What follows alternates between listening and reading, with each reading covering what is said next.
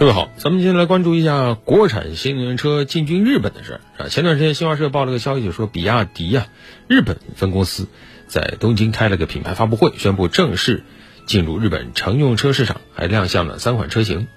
比亚迪去日本呢，不是只为打个广告玩一玩，而是真的要在那儿大刀阔斧的干一下啊！立了个目标，说三年内要在日本布局超过一百家经销商，而且呢。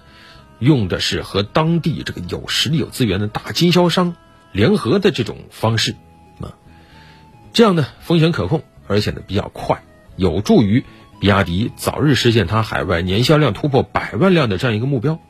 这事呢，其实咱们这边没有太关注，但是日本媒体很重视，甚至呢把它比喻为这个乘用车的黑船来航。黑船来航，这日本历史上非常有名的事情，就是当年美国佩里号军舰啊，直接强迫日本打开国门这个事儿。你看，现在乘用车市场说比亚迪进军啊，跟黑船来航差不多啊，要被外国品牌要被中国品牌打开国门，也很有意思。其实比亚迪呢不是第一次进日本了，其实早在二十多年前，比亚迪就已经进军日本了。呃，纯电动巴士。二零一五年已经开始卖了，但是呢，这回是乘用车市场，特殊在哪儿呢？在乘用车市场，日本本土厂商基本上把日本全部吃下，没有给外国品牌任何机会，包括什么欧洲的、美国的等等。因为日本本身本土汽车产业是很强大的，所以日本市场几乎是乘用车的进口禁地。呃，外来的车企你想在日本卖得好，太难了。有数据显示，今年上半年日本乘用车累计卖了。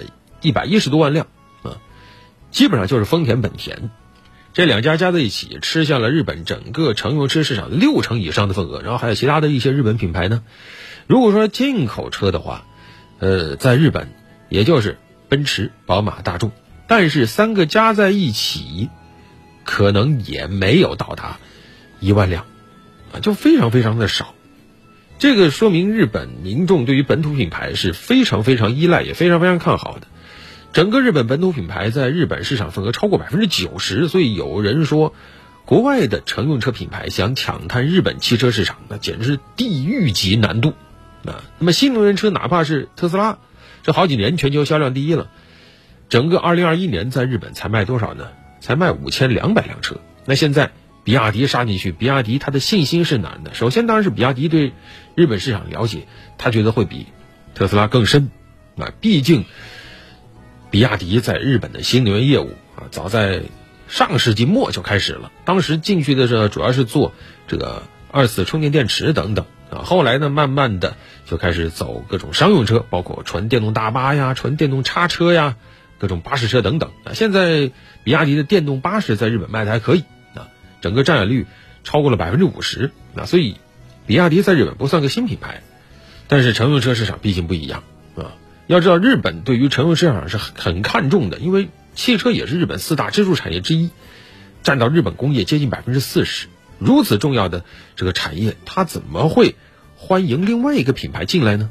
啊，是没实力吗？那不可能。日本的汽车工业本身就不比欧美汽车差啊，多少年了，日本汽车都是出口卖的相当不错的。你像日本丰田，好多年全球销量第一的汽车公司啊。那假如说，比亚迪在日本取得好的销量，那势必会冲击到日本汽车产业。日本不担忧吗？但是日本它还是得让比亚迪进来。为什么？说白了还是看中了比亚迪在纯电动领域的这样一个进展。因为虽然说日本丰田啊，它燃油车销量全球第一，但是日本现在转身一看，它的汽车市场太偏科了。燃油市场是不错啊，甚至很多人都得学它，但是新能源领域它也就在。混合动力领域还可以，纯电动市场方面基本上不及格，啊，这几年全球新能源汽车在纯电方面都有强势的发展，日本现在终于想转型，但是现在确实啊，这个电动车市场格局里没有日本车什么事儿，啊，你说论牌子、论技术、论用户都没有积累好，啊，但是现在看着全球新能源车销量一年比一年好。那现在丰田啊等等这些传统的日本企业肯定坐不住，那在这个时候让比亚迪呀，其实也包括特斯拉等等这种新能源电动车公司进入日本市场，确实对日本汽车产业会带来压力。但是怎么说呢？从长远来看，其实是个好事儿。就所谓的晚动比不动好啊！而且从整个新能源电动车领域发展趋势来看，现在也仅仅只是刚开始。现在你说新能源电动车要完全取代燃油车，恐怕还有相当长一段时间。某种程度上，现在日本引进比亚迪和咱们当年引进特斯拉差不多啊，同样都是要推动本国汽车产业在新能源电动车领域的发展。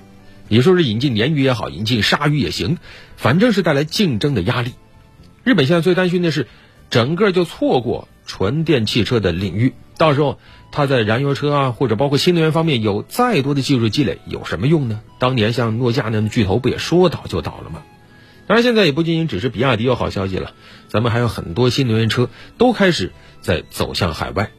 今年上半年，我国汽车企业出口累计是一百二十多万辆，其中新能源车已经有二十多万辆，同比增长一点三倍。而且走出去的这些中国车企，也不仅仅只是就是埋头卖车呀，啊，也包括各种扩张销售网络、建造海外工厂、申请国外的专利、和国外的企业合作，甚至直接收购其他的公司等等。所以这是一个双赢的事情，他们迎来了压力，也迎来了动力。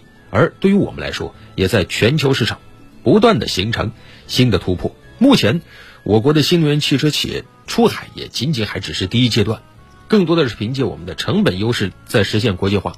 但是，随着进一步发展，也是本身的企业发展规律，我们最终一定会实现从中国制造到中国品牌的转变。甚至，我们希望的是借中国新能源汽车的先发优势，以及在市场竞争中积累的经验，最终实现在新能源。纯电汽车方面，中国标准的这种输出，当然这条路肯定不好走啊。出海标准更严格，更不允许有差错，对质量有更严谨的要求，品牌的美誉度更难积攒，和老牌的势力去做竞争，这是一条很光明的路，但绝对不是条好走的路，既需要耐心，也需要恒心。